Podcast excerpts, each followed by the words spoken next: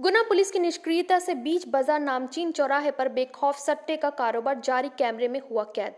खाईवाल लाखों रुपए का पेमेंट नगद देने की की बात। गुना कोतवाली से महज चंद कदमों की दूरी पर शहर का सबसे व्यस्त मार्केट सदर बाज़ार उदासी आश्रम पर सट्टे का कारोबार फल फूल रहा है। सट्टा किंग के नाम से विख्यात शंभू सेठ सालों से दुकान पर काउंटर लगाकर सट्टे का कारोबार जारी रखे हुए हैं।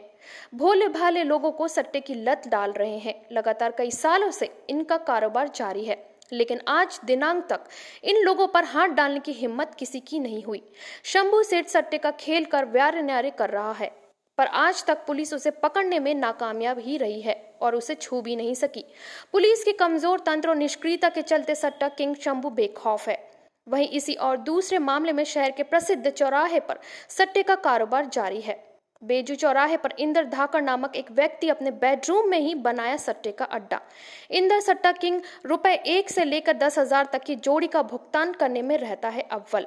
नगद पेमेंट लगभग पाँच हज़ार से एक करोड़ तक का भुगतान करने की बात कर रहा है।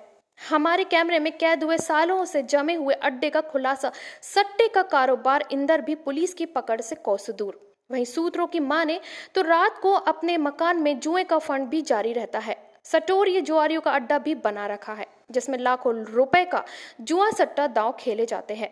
शहर में इतने बड़े पैमाने पर जुए सट्टे का खेल लगातार जारी है। अब इस पुलिस की मेहरबानी कहें या पुलिस की निष्क्रियता कहें, कारण कुछ भी हो, पर सटोरियों के हौसले बुलंद हैं। अब देखने लायक यह है कि हमारी खबर देखने के बाद पुलिस प्रशासन इन किंग पर क्या कार्रवाई करते हैं और कब तक करते हैं। गुना से जालिम सिंह की रिपोर्ट।